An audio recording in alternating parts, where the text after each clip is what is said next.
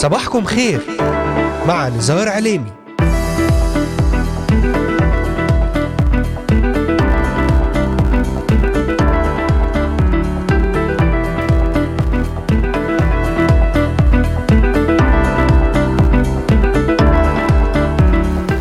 الثامن والعشرون من شهر نوفمبر تشرين الثاني للعام 2023 المستمعات والمستمعون صباح الخير. أهلا بكم في يوم جديد ومبارك ضمن الموسم الثاني من برنامج صباحكم خير معكم على الهواء مباشرة نزار عليمي أهلا وسهلا بكم في إذاعتكم صوت الأمل.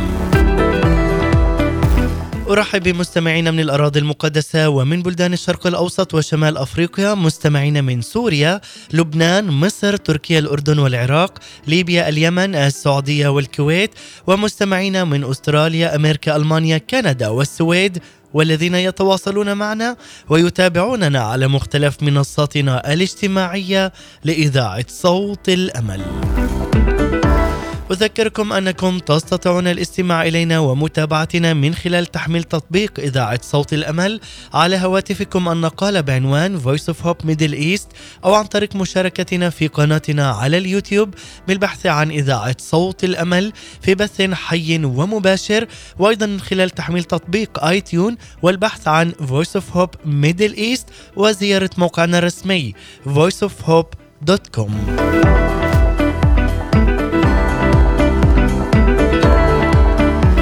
تابعونا ورافقونا على مدار هذه الساعة الصباحية ولأي سؤال أو استفسار تواصلوا معنا الآن.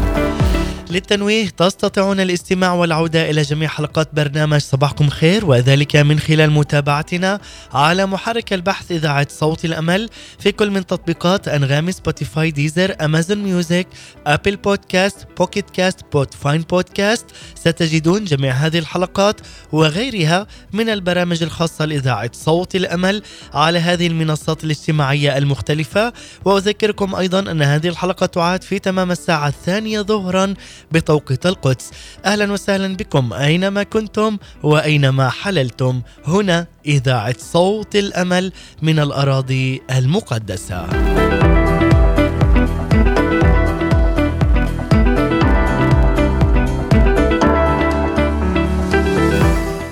حبيبي أبيض وأحمر معلم بين ربوة. الكل يبحث عن حبيب يلتجئ إليه ليخبره عن أحزانه وأفراحه.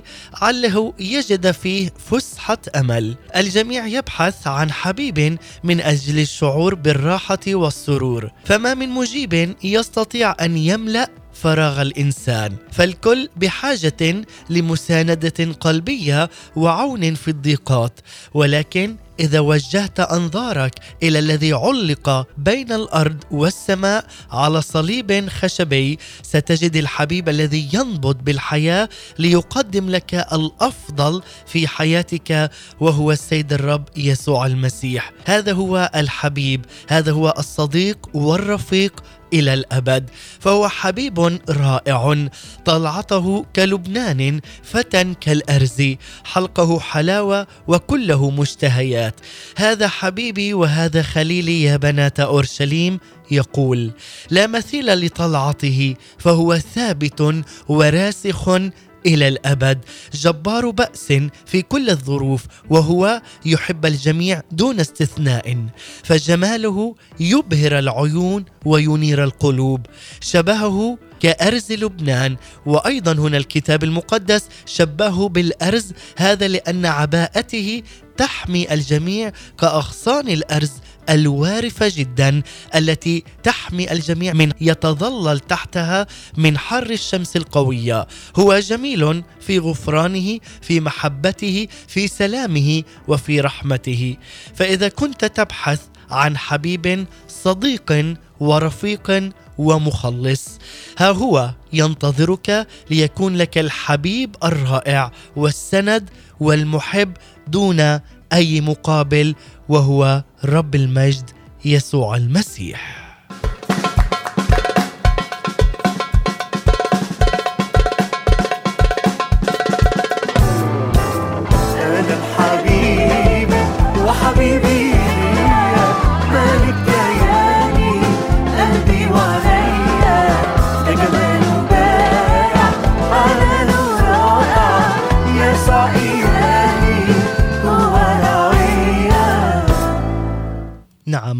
إلهي يسوع راعية أهلا بكم في الجزء الرابع عشر ضمن سلسلة أنا لحبيبي وحبيبي لي لنتحدث اليوم برسالة جديدة في هذه السلسلة حول حبيبي أبيض وأحمر معلم بين ربوة. يسوع المسيح هو الراية المنتصرة المرتفعة عالياً. ترتكز رسالتنا في هذا اليوم على عدة آيات من الكتاب المقدس وخاصة من سفر نشيد الأنشاد الذي هو محور هذه الرسالة وذلك من خلال هذه السلسلة بعنوان أنا لحبيبي وحبيبي لي وذلك أحباء المستمعين بعد أن انطلقنا بأجزائها المتتالية وصولا معا إلى الجزء الحادي عشر تحدثنا فيه حول نشيد الأنشاد هو سفر العشق الإلهي للتمتع بالشركة الروحية المقدسة. وتطرقنا فيما بعد إلى الإصحاح الرابع بآياته من الآية التاسعة حتى الآية الثانية عشر حول عشق ومحبة الرب يسوع المسيح للإنسان ولكنيسته المصلية والخاضعة لاسمه. أما في الجزء الثاني عشر اختتمنا معا الإصحاح الرابع من الآية الثالثة عشر حتى الآية السادسة عشر من سفر نشيد الأنشاد في الكتاب المقدس. وتحدثنا حول سفر نشيد الأنشاد يستخدم وصف لأفخر العطور وال والأثمار لحضور السيد الرب يسوع المسيح في مكان العبادة وحياة المؤمن. لكن في الجزء الثالث عشر إذ نتذكر أننا قد بدأنا بالإصحاح الخامس بآياته الأولى من سفر نشيد الأنشاد حول العريس يسوع المسيح برسالة لعروسته الكنيسة افتحي لي يا أختي يا حبيبتي يا حمامتي يا كاملتي. أما اليوم في الجزء الرابع عشر من سلسلة أنا لحبيبي وحبيبي لي سنتحدث حول حبيبي أبيض وأحمر معلم بين ربوة يسوع المسيح هو الراية المنتصرة المرتفعة عاليا نغوص معا في صفات جديدة وعظيمة جدا للسيد الرب المنتصر القائم من بين الأموات يسوع المسيح له كل المجد. ولمن انضم إلينا الآن في الجزء الرابع عشر أشجعك عز المستمع لمتابعة الأجزاء الأولى لكي تفهم وتتعمق معنا خطوة بخطوة حول سفر نشيد الأنشاد كونه هو أحد الأسفار الشعرية القانونية في العهد القديم. كما أن هذا السفر تحدثنا به أنه قد واجه العديد من التحديات والهجومات الشرسة التي كانت موجهة ضد الكتاب المقدس بشكل عام وضد سفر نشيد الإنشاد بشكل خاص. واليوم نجيب معا على عدة تساؤلات قد وصلتنا من بعض المستمعين حول سفر نشيد الإنشاد وما يحتوي هذا السفر المقدس. وأدعوك عزيز عزيزي المستمع لكي تتمتع معنا بهذه الرحلة السماوية الجميلة والتي ستأخذ يأخذك في وقت سماوي وبمنظور جديد روحي لحياتك الروحية لكي نتعمق وندرس معا سفر نشيد الأنشاد المكون من ثمانية إصحاحات في العهد القديم في الكتاب المقدس لكاتبها الملك سليمان الحكيم. واليوم كما تحدث أننا قد وصلنا في الجزء الرابع عشر ضمن هذه السلسلة سلسلة أنا لحبيبي وحبيبي لي مع الجزء الرابع عشر في الإصحاح الخامس. لذلك نتطرق معا لهذا الموضوع الهام جدا من خلال برنامج صباحكم خير. تابعونا وابقوا معنا على السمع معكم على الهواء مباشرة نزار عليمي وأرحب في هذا الوقت بجميع الذين انضم الآن إلينا. أهلا وسهلا بكم في إذاعتكم صوت الأمل من هنا من الأراضي المقدسة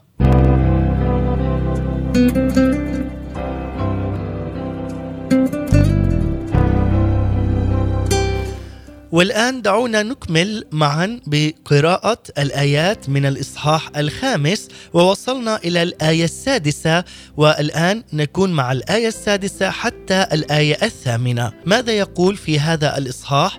فتحت لحبيبي لكن حبيبي تحول وعبر. نفسي خرجت عندما أدبر.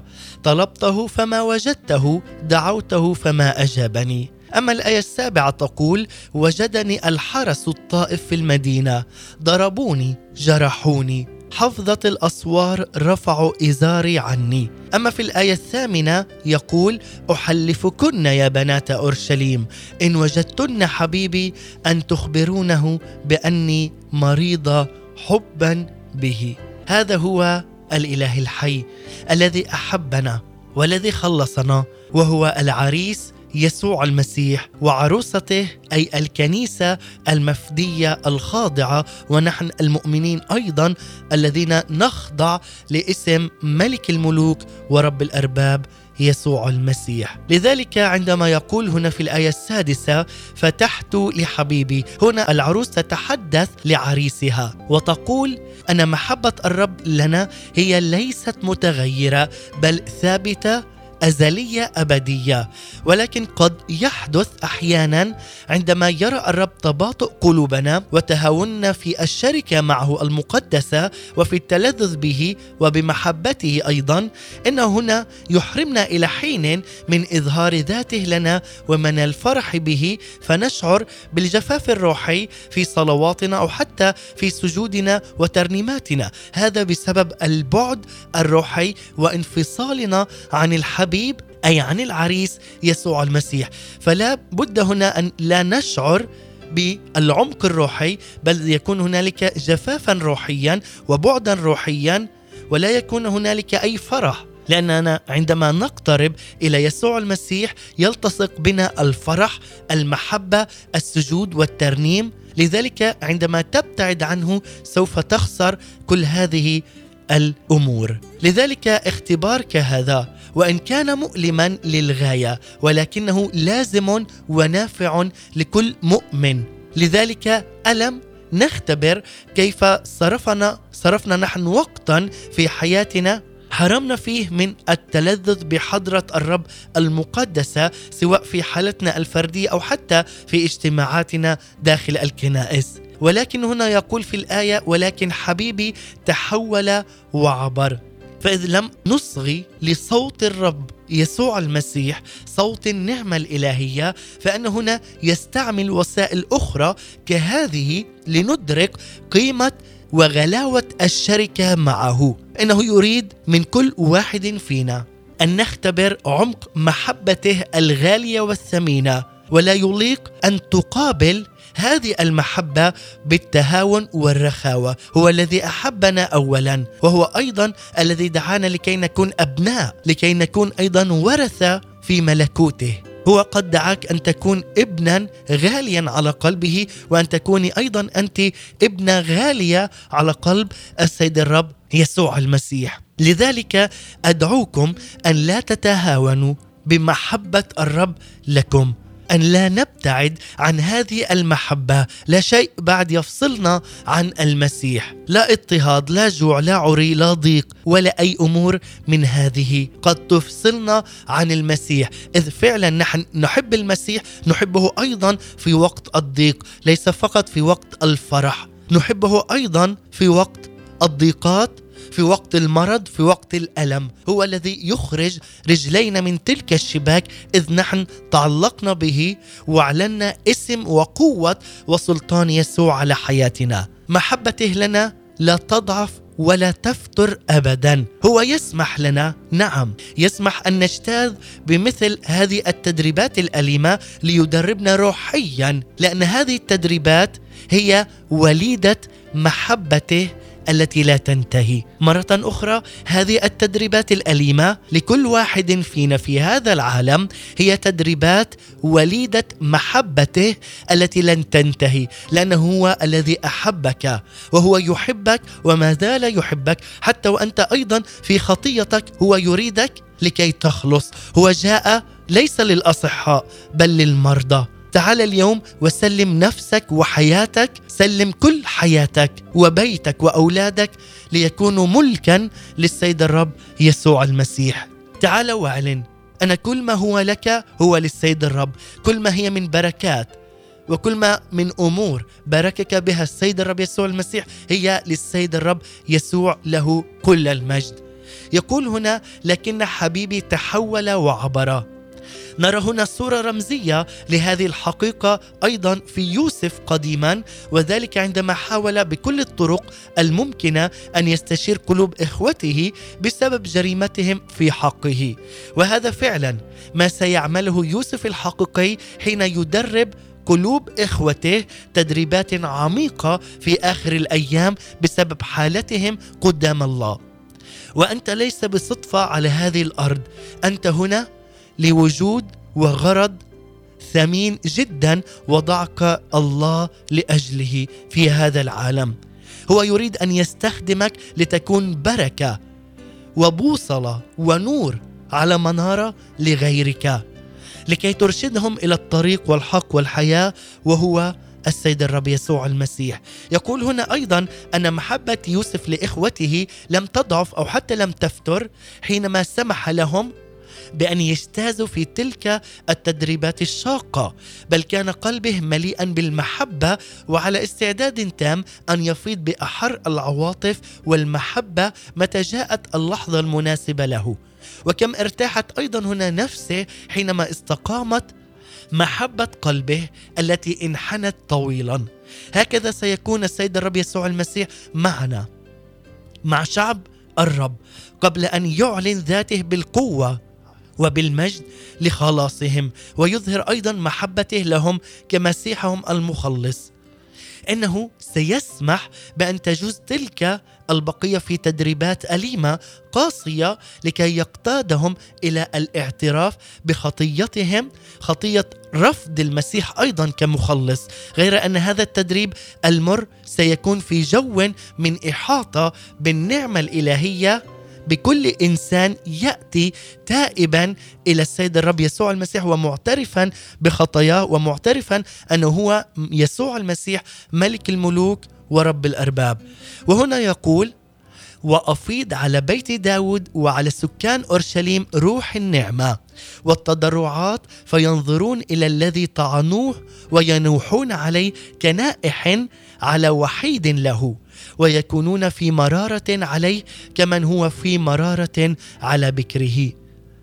لذلك عز المستمع ربما تجتاز بآلام بضيقات بصعاب لكن تأكد كما هو كان معك في وقت الفرع هو أيضا معك في وقت الضيق. هو لم ولن ينساك هو لن ولم يتركك هو معك.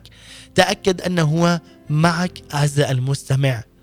هنالك أيام تأتي ولكنها ستعبر سريعا لأننا تعلقنا تمسكنا وتثبتنا بالسيد الرب يسوع المسيح الكلمة الذي صار جسدا وحل بيننا. هنا يقول أيضا في سفر نشيد الأنشاد أيضا في ذات الآية تكمل العروس حديثها قائلة نفسي خرجت عندما أدبر أي تكلم. هنا نرى آثار محبة العريس يسوع المسيح في قلب العروس أي الكنيسة والمؤمنين الكنيسة التي تحب إلهها ومخلصها والتي تعبده وتسبح اسم يسوع وترفعه في الكنيسة وترفع اسمه وترفع اسمه عاليا. فقد خارت نفسها عندما سمعت كلامه ولكنها لم تبصر شخصه. لقد تهاونت ونرى اليوم العديد من الكنائس التي تتهاون وتراخت في تعاملاتها مع الروح القدس وأيضا بتسبيحها ورفع اسم يهوى القدير يسوع المسيح له كل المجد. لذلك عز المستمع عندما تتهاون كنائسنا ولم تفتح قلبها للملك يسوع لأنه هو الذي كان وما زال واقفا ويقرع متوسلا إليها بأن يفتح له أي أحد هذا الباب إن كان باب كنائسنا أو حتى باب بيوتنا أو باب اجتماعاتنا. علينا أن نفتح أبواب قلوبنا أبواب حياتنا لهذا البار القدوس لكي لا يغادر هذا المشهد. عليك عز المستمع أن تبصر النور من خلال يسوع المسيح.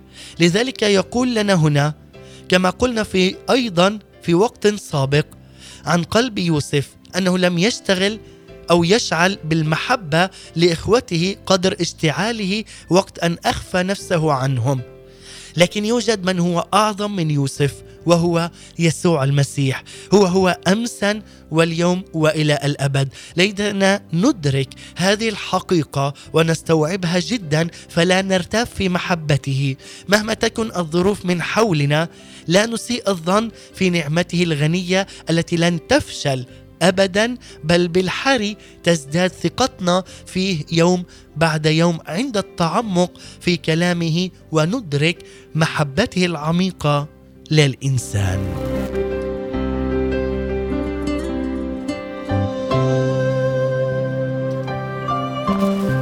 يقول هنا أيضا طلبته فما وجدته دعوته فما أجابني. لا ريب أن الرب قريب من الذين يدعونه والذين يدعونه بالحق. يعمل رضا خائفيه ويسمع تضرعهم فيخلصهم. فمتى كان القلب في حالة النقاوة وممتلئا من مخافة الرب يسوع المسيح فأنه يختبر قرب الرب إليه وسماعه لطلباته. يقول فاعلموا أن الرب قد ميز تقيه الرب يسمع عندما أدعوه أما إذا انحرف المؤمن عن سبيل القداسة والبر فإنه يحرم ويحرم نفسه من هذا الامتياز العظيم والمبارك. لأنه يقول أيضا إن راعيت اثما في قلبي لا يستمع لي الرب وذلك لكي يوقظ القلب المتغافل ليسترد شركته مع الرب يسوع المسيح. لذلك عزيزي المستمع ليتك تحيا باستمرار. حياة القداسة العملية لكي تختبر يوم بعد يوم. قرب الرب إليك واستجابته لسؤل قلبك. يقول أيضا هنا في الآية السابعة من الإصحاح الخامس من سفر نشيد الأنشاد وجدني الحرس الطائف في المدينة ضربوني جرحوني حفظة الاسوار رفعوا إزاري عني. ماذا يعني؟ هنا للرب وسائله المتنوعة لإيقاظ شعبه الذي هو ابتعد عنهم لإيقاظ شعبه من غفلتهم ولرد أيضا النفوس. ففي مرة سابقة عندما طلبت العروس في الليل وهي على فراشها من تحبه من تحبه نفسها فلم تجده وجدها من؟ الحرس الطائف في المدينة. ولكنهم لم يرشدوها إلى حيث كان حبيبها. أما في هذه المرة فقد عاملوها معاملة قاسية. لماذا؟ لأنه يقول هنا قد ضربوها وجرحوها. فإنها إذا أحزنت حبيبها بفتور وبعدها عنه محبتها لها وبنومها أجازها في هذا التأديب الأليم لتقويم إعوجاجها لتكون صحيحة ومستقيمة. هكذا أيضا يكون لكل مؤمن ابتعد عن طريق السيد الرب يسوع المسيح ويحذرنا من أمر خطير جدا. إننا علينا أن نبقى في محضر السيد الرب يسوع المسيح. وإذ لم نستفيد من هذه التدريبات السهلة فإنه يسمح لنا باجتيازنا في تدريبات قاسية وذلك لكي يرد نفوسنا وكي يستعيد العلاقة والشركة الروحية مع أتقيائه. من هم؟ أنا وأنت. وكل مؤمن آمن باسم الرب يسوع المسيح. لذلك هنا يقول لنا أنه قد يبدو غريبا أن حرس المدينة في الداخل وحفظة الأسوار في الخارج الذين كان ينتظر منهم أن يعملوا على سلامة العروس وعلى هدايتها وإرشادها إلى حيث وجود حبيبها. هم الذين يسيئون إليها فيضربونها ويجرحونها ويرفعون آزارها عنها. لكن لا عجب فإن قادة الأمة رؤساء الكهنة والكتبة والفريسيين الذين كان ينتظر منهم أن يكون أول من يرحب بالمسيح ملكهم ويقبله كانوا هم في مقدمة الذين رفضوه. هؤلاء هم البناؤون الذين كان يجب أن يعرفوا مقدار حجر الزاوية. ولكن العديد رفض المسيح. واليوم وحتى يومنا هذا نحن نتحدث ونعلن عن اسم يسوع ولكن العديد يرفض تعامل الروح القدس ويرفض عمل رب المجد يسوع المسيح. فماذا يكون النتيجة؟ يكون كذلك أنهم يغرقون في هذا العالم. لذلك علينا أن نكون كالبوصلة وأن نرشد هؤلاء الخطاه ليتجهوا اتجاها صحيحا ومستقيما نحو رب المجد يسوع المسيح. لذلك يقول أيضا في الآية الثامنة احلفكن يا بنات أورشليم إن وجدتن حبيبي أن تخبرنه بأني مريضة حبا. هنا نرى العروس تحولت عن الحرس الطائف في المدينة وعن حفظة الأسوار الذين لم يظهروا لها أي عطف بل بالحري عاملوها بكل قسوة. وهكذا أيضا كل مؤمن يخرج من محضر الله ويبتعد عنه ويصبح أيضا متعلقا في هذا العالم سيعامله العالم بكل قسوة. لذلك عليك أن تعود لكي تستلذ بمحبة ورحمة الرب يسوع المسيح. هنا لقد تحولت العروس عنهم وتقول لقد تحولت عنهم إلى بنات أورشليم أي تحولت من الحرس الطائف في المدينة وذهبت مباشرة هذه العروس إلى بنات أورشليم راجية عطفهن عليها ومعونتهن لها. الرب يسوع المسيح له كل المجد عندما يرى حنين قلوب واشتياق شعبه إليه أي المؤمنين وإلى الشركة معه هو الذي سيهيئ وسائل ووسائط النعمة الإلهية التي ستعيننا على الوصول إلى ما في داخل قلوبنا لكي نتجه مباشرة إلى الملك يسوع المسيح. لذلك يقول أحلفكن يا بنات أورشليم إن وجدتن حبيبي أن تخبرنه بأني مريضة حبا. لقد وصلت هنا العروس إلى الحالة التي صارت فيها مهيئه تماما إلى رد النفس الكامل فلم يبقى أي أثر للاكتفاء بذاتها وبحالتها وصارت لا تستطيع أن تجد الراحة دون هذا الحبيب أي دون العريس يسوع المسيح. وأتمنى أيضا منك عزيزي المستمع أن لا تجد أي راحة إلا في محضر يسوع المسيح أن تجد فقط راحتك في محضر الحبيب يسوع المسيح. أن ترد نفسك وروحك إلى الرب يسوع المسيح. لقد صار هو أثمن شيء لها بل صار هو كل شيء. لذلك قالت أني مريضة حبا. واريد, وأريد أيضا أن تعلن أنت كذلك عز المستمع أن تكون فعلا مريضا حبا بسيدك وبمخلصك رب المجد يسوع المسيح. هو الذي فعلا يشبع القلب. وهو يروي النفس هو الإله الحي. لذلك عز المستمع ليتنا ننمو في معرفة قيمة الشركة التي تزيد القلب تعلقا به ومحبة له وتجعل شهاداتنا لسيدنا السيد الرب يسوع المسيح عنا شهادة حية وجذابة أيضا للآخرين. هو الذي أحبنا بهذا قد عرفنا المحبة أن ذاك قد وضع نفسه لأجلنا. هو البار القدوس الذي مات لاجلي وقام لكي يعطيني حياة ويعطينا أيضا صحة روحية وجسدية ونفسية. لنعلن في هذا اليوم أن جميع الكنائس والمؤمنين في كل العالم يعلنون هذه المحبة الكاملة للشخص العريس السيد الرب يسوع المسيح ويعلن اسمه القدوس ويمجدونه ويرفعونه عاليا بالتسبيح والترنيم. ويقول هذا هو حبيبي هذا هو خليلي يا بنات أورشليم. لنرنم هذه الترنيمة مع المرنمة هيدي الحايك ومن ثم نعود لنكمل مع باقي الآيات.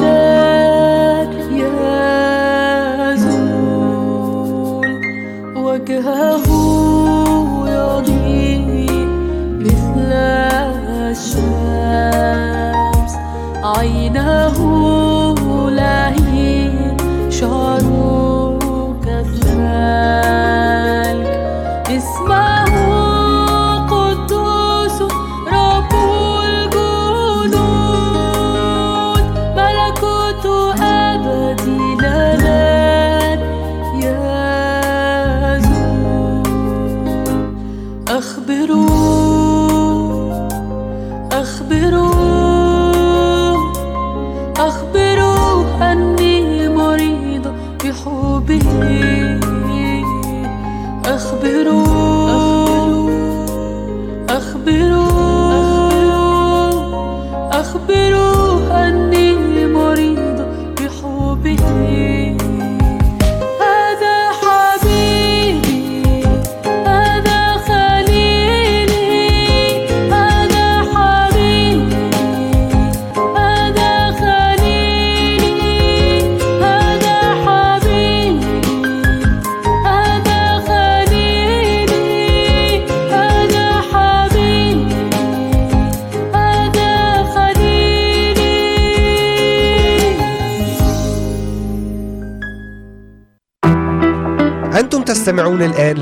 لبرنامج صباحكم خير مع نزار عليني.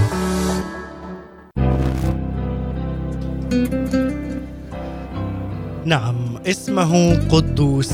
هو إله رب الجنود ملكوته أبدي لا لن يزول.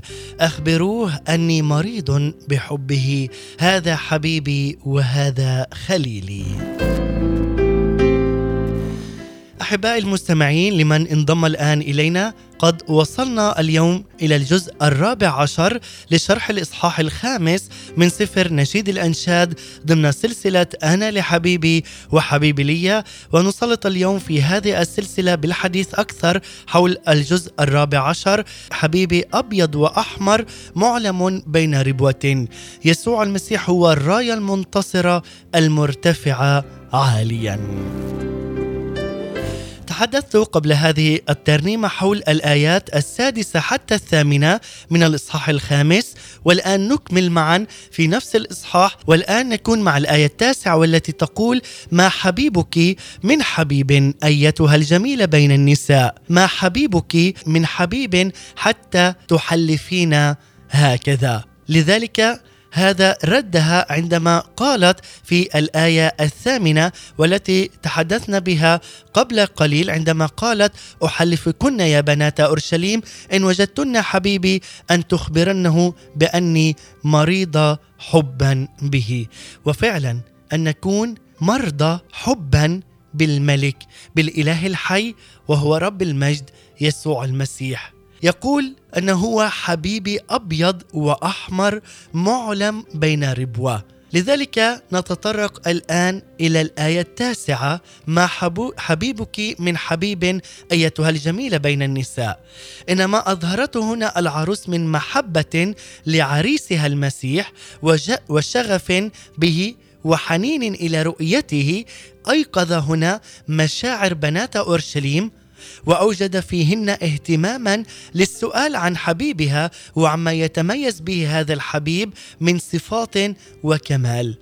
بنات أورشليم هؤلاء يشبهن كثيرين من الناس الذين حولنا الذين لا يعرفون كثيرا عن المسيح وعن صفاته وعن كمالاته وجماله عن محبته وسلطانه وعن عمله الفداء الذي باركنا به والذي أيضا خلصنا وغفر لنا خطايانا لكنهم إذ رأوا فينا سواء في حياتنا العملية أو حتى في شهادتنا محبة قلبية صادقة للمسيح وحياة مكرسة له ولهجا حارا ومستمرا به وأيضا بنعمته فإنهم سيدركون وسيرون فينا صورة المسيح الأدبية العظيمة جدا.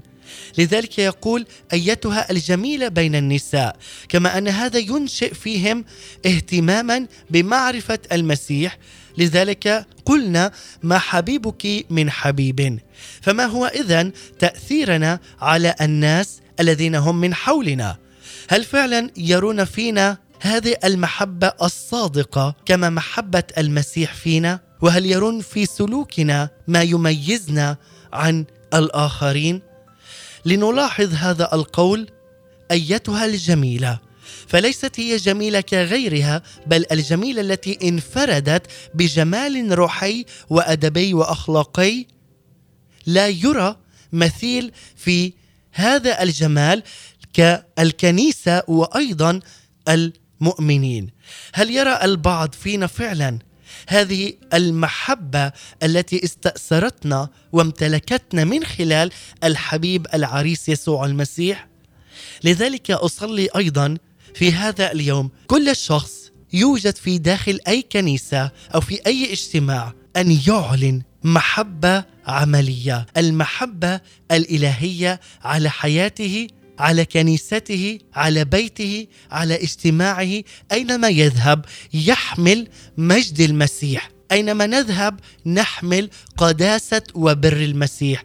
أينما نذهب نحمل سلطان يسوع المسيح. أينما نذهب نحمل بركة ورفعة. نحمل أيضا سلطان إطلاق كلمات مباركة على حياة الآخرين لكي نكون فعلا كصورة الابن الحبيب يسوع المسيح. وهذا فعلا ما يعطينا أن نقوم به لكي نقدس ونعظم ونرفع اسم الحبيب يسوع المسيح عاليا. يقول هنا أنه مع أن الرب له كل المجد هو فريد في نعمته فريد أيضا في محبته هو كامل في كل صفاته هو فريد وأسمى من أن يقارن به أي كائن آخر إلا أنه من خلال الروح القدس الذي فعلا حل علينا عندما آمنا به أصبح فعلا هنا لدينا القيمة والمعرفة من خلال محبتنا وإيماننا بالسيد الرب يسوع المسيح. لقد أدركنا هذا الجمال انه هو أبرع جمالا من بني البشر. الجميع يتفرس في جمال الإله الحي يسوع المسيح. الله نفسه قد أعلن سمو ابنه الوحيد يسوع المسيح. هو الإله الحي الذي يعطينا هذه البركة. يعطينا أن نتقدم بخطوات ثابتة من خلال عمل وقوة الروح القدس في حياتنا. يقول أيتها الجميلة بين النساء هذا ما سيحقق في يوم قادم لابنة صهيون عروس الملك الحقيقي العروس الجميلة المفدية.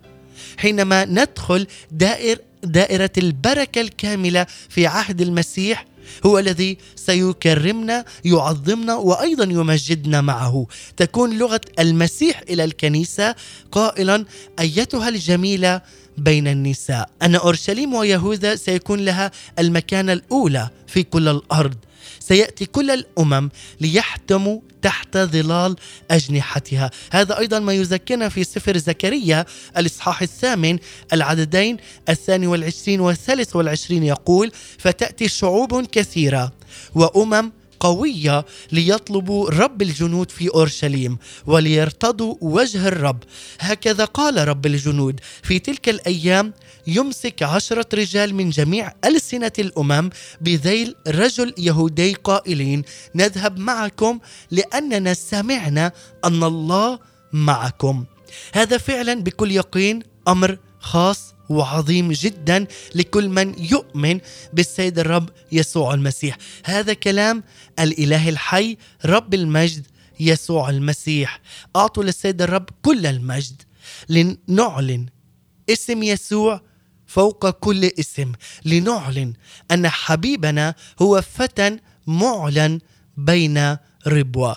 اعلن اسم يسوع هو الحبيب وهو أيضا الرب الإله هو الذي أحبنا للمنتهى. دعونا نرنم ونكرم اسمه مع المرنم زياد شحادي ونعلن هذه الكلمات حبيبي فتى معلم بين ربوة. حبيبي أبيض وأحمر معلم بين ربوة طلعته كلبنان فتى كالأرز. حلقه حلاوة وكله مشتهيات. هذا حبيبي وهذا خليلي.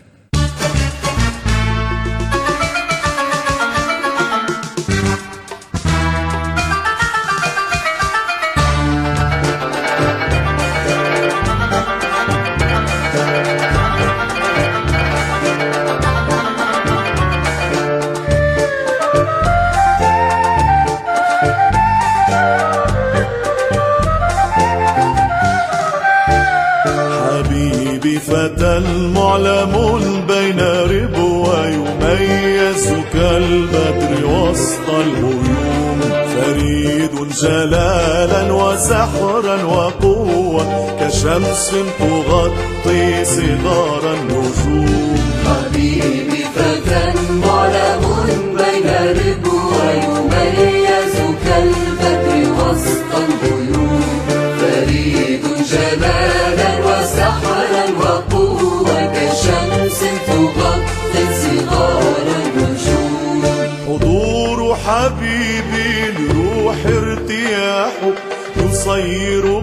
قلبي كبرج حمام. يداه شفاء وجهه صباح. يشيع الحياة بكل انسجام حبيبي فتى معلم بين ربوة يميز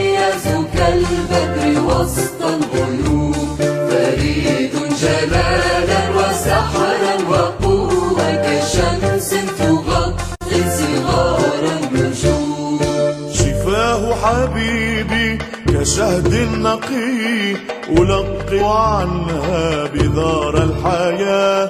كلام حياة كتبر نقي على الأذن مثل جواب الصلاة. حبيبي فتى معلم بين ربوة يميز كالبدر وسط الغيوم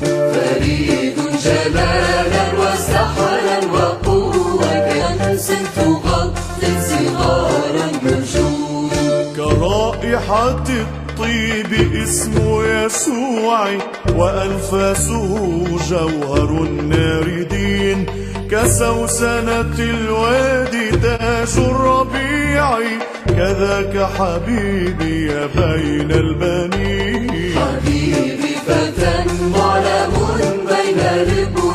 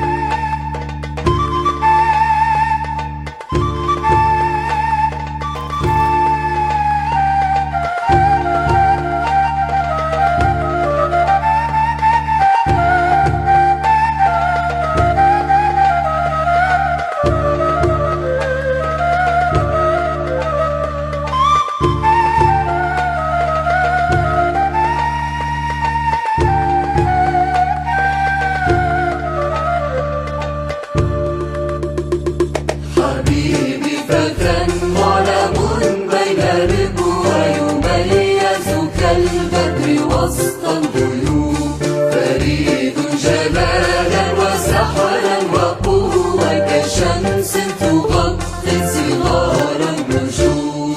يداه جناحان حلوان حولي تطيران بي فوق على الجبال.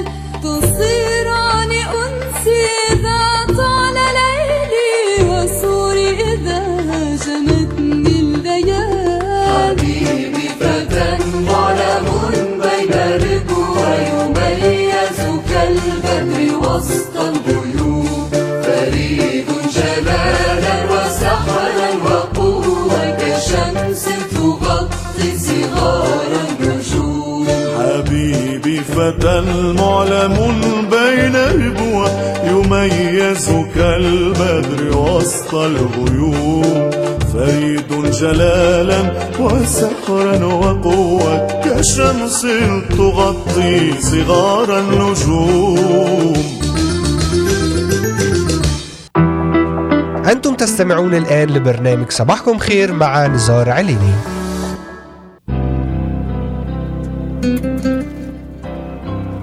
عودة من جديد لكم بعد أن استمعنا إلى هذه الترنيمة الرائعة. حبيبي فتى معلم بين ربوة استمعنا إلى هذه الترنيمة مع المرنمين زياد شحادة وإيريني أبو جابر. فعلا ترنيمة جدا رائعة ومباركة.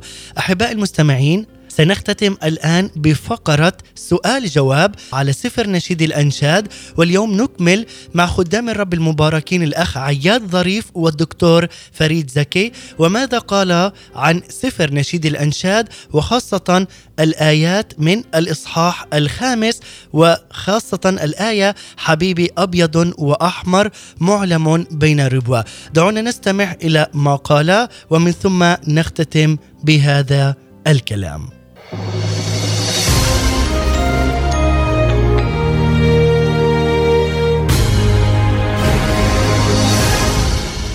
وصلنا في دراستنا في سفر نشيد الأنشاد أحد الأسفار الشعرية في العهد القديم. إلى الأصحاح الخامس بمشيئة الرب النهاردة هنتكلم عن أوصاف الحبيب. من هو الحبيب الذي توجد أوصافه في هذا الأصحاح؟ سوف نتعرف على هذه الأشياء الجميلة في حلقة اليوم. دكتور فريد عندما قالت لبنات أورشليم إن وجدتن حبيبي أن تخبرنه بأني مريضة حبا فسألوها أو سئلت العروس ما حبيبك من حبيب؟ أيتها الجميلة بين النساء ما حبيبك من حبيب حتى تحلفين هكذا؟ وبدأت من عدد عشرة في سرد أوصاف الحبيب. أنا عايز قبل ما ندخل في سرد أوصاف الحبيب متى تصل الحالة إن إحنا نخلي الناس يسألونا عن الحبيب؟ يسألونا عن من يشغل بالنا. لما ال- الحبيب يبقى غالي قوي بعد ما كنا اتحرمنا منه فترة. ونشتاق إليه جدا. ويبقى حديثنا في كل الجلسات مفيش أغلى من الرب. أوعى الرب تفرط فيه. تبتدي الناس تسألنا وتقول لنا هو مين ده يعني؟ للدرجة دي؟ قد كده أنتوا شغوفين؟ فهي لما قالت أحلفكن فردوا قالوا لها مين هو حبيبك؟ ما سمعناش حد يعني آه، في حالة الهيام بالحبيب بهذا القدر. فالناس تسألنا لما إحنا نكرمه. بطرس الأولى ثلاثة قدسوا الرب الإله في قلوبكم. دي في الأول. مستعدين دائما أن تجاوبوا كل من يسألكم عن سبب الرجاء الذي فيكم. تمام. اسمح لي أقرأ بعض الأعداد التي تصف الحبيب. الأعداد بدءا من عشرة إلى 16 حبيبي أبيض وأحمر معلم بين ربوة.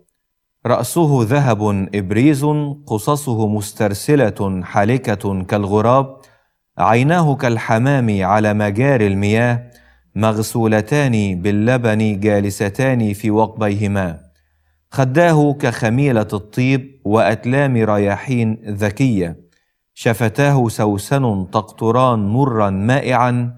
يداه حلقتان من ذهب مرصعتان بالزبرجد بطنه عاج أبيض مغلف بالياقوت الأزرق ساقاه عمود رخام مؤسستان على قاعدتين من إبريز طلعته كلبنان فتى كالأرز حلقه حلاوة وكله مشتهيات هذا حبيبي وهذا خليلي يا بنات أورشليم. إيه معنى أبيض وأحمر في وصف الحبيب؟ حيثما وجدنا اللون الأبيض في الكتاب فهو يأخذنا دائما إلى النقاوة والطهارة. فإذا هنتكلم عن المسيح فلقد تميز المسيح بشهادة الجميع بالنقاوة والقداسة. المؤمنين وغير المؤمنين المحبين والأعداء الكل يتفق أن هذا الشخص كان شخصا قدوسا طاهرا نقيا لم يرتكب أي خطأ. تمام. ده الأبيض. الأحمر كلمة أحمر تاخد معنيين. المعنى الأولاني إنه تجسد وأخذ صورتنا ودي سببها إنه آدم أدوم يعني محمر. فالمسيح هو آدم الأخير هو الإنسان الثاني. قبل أن يصير انسانا ويشاركنا في ناسوت في اللحم والدم لكن بدون الخطية. لكن أيضا الأحمر يأخذنا إلى لون الدم. فقبل أن يأخذ جسدا حتى يموت به ويصنع الفداء فهي جمعت الأمرين عايزة تقول هو نقي والقدوس. ونقاوته تؤكد لاهوته وهو أيضا سفك الدم لأنه صار إنسانا. معلم بين ربوة. آه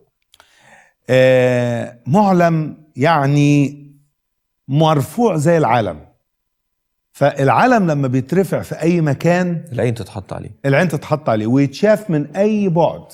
فهي عايزة تقول المسيح مميز حتى ولو كانوا الربوة. الربوة حرفيا عشر تلاف بس استخدامها في الكتاب معناها الأعداد الغفيرة.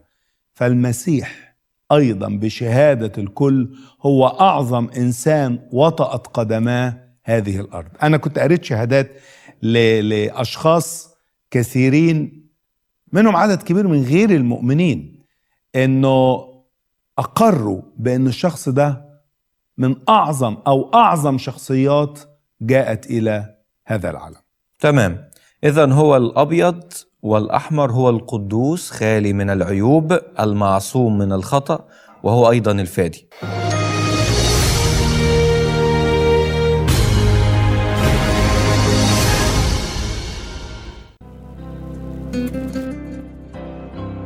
فعلا شكرا لكما على هذا الشرح الوافي جدا وخاصة حول الآية حبيبي أبيض وأحمر معلم بين ربوة.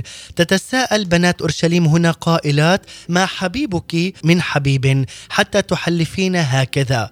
فلا يسع فعلا للعروس إلا أن تبادر بالجواب وتقدم صورة جميلة لحبيبها. لقد كان هذا الحبيب مائلا أمام عيني إيمانها وكان ملء قلبها وعواطفها فلم تتردد في الجواب بل هنا استطاعت على الفور أن تصف الحبيب بأوصافه الجميلة من الرأس إلى القدمين.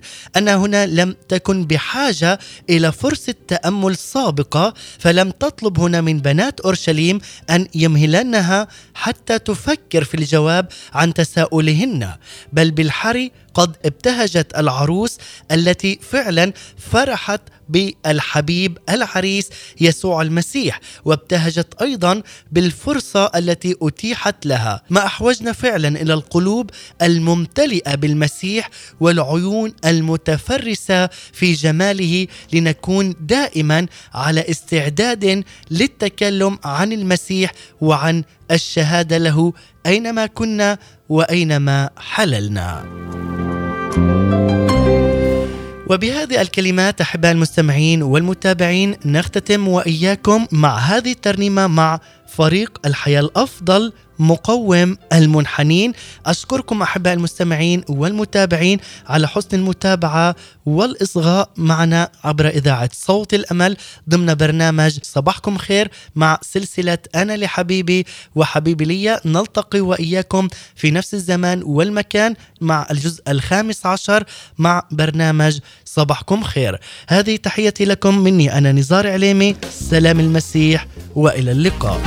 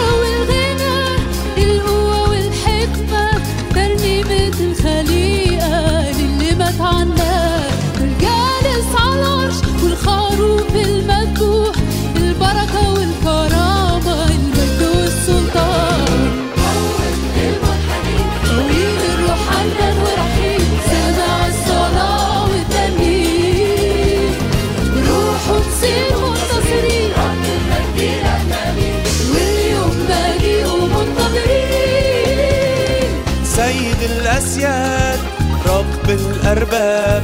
ماشي قدام شعبه بعمود نار وسحاب. واليوم صار جفاف وعطش خوف لآلاف يخرج من صخرة مية ويسود الناس أفراح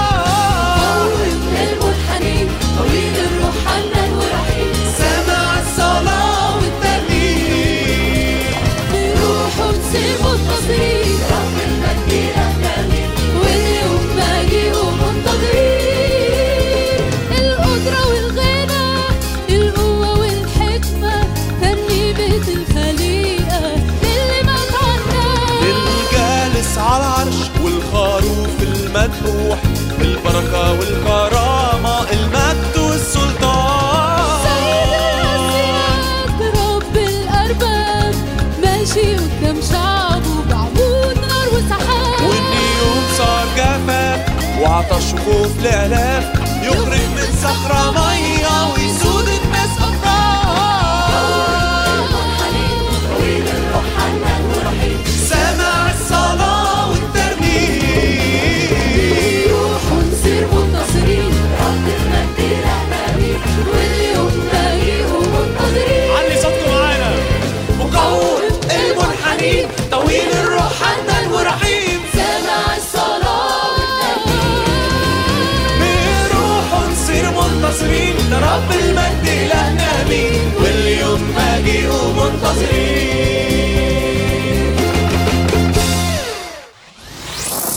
لتتشدد ولتتشجع قلوبكم يا جميع المنتظرين الرب Psalm 31:24 says, "Be strong and take heart, all you who hope in the Lord." إذاعة صوت الأمل The Voice of Hope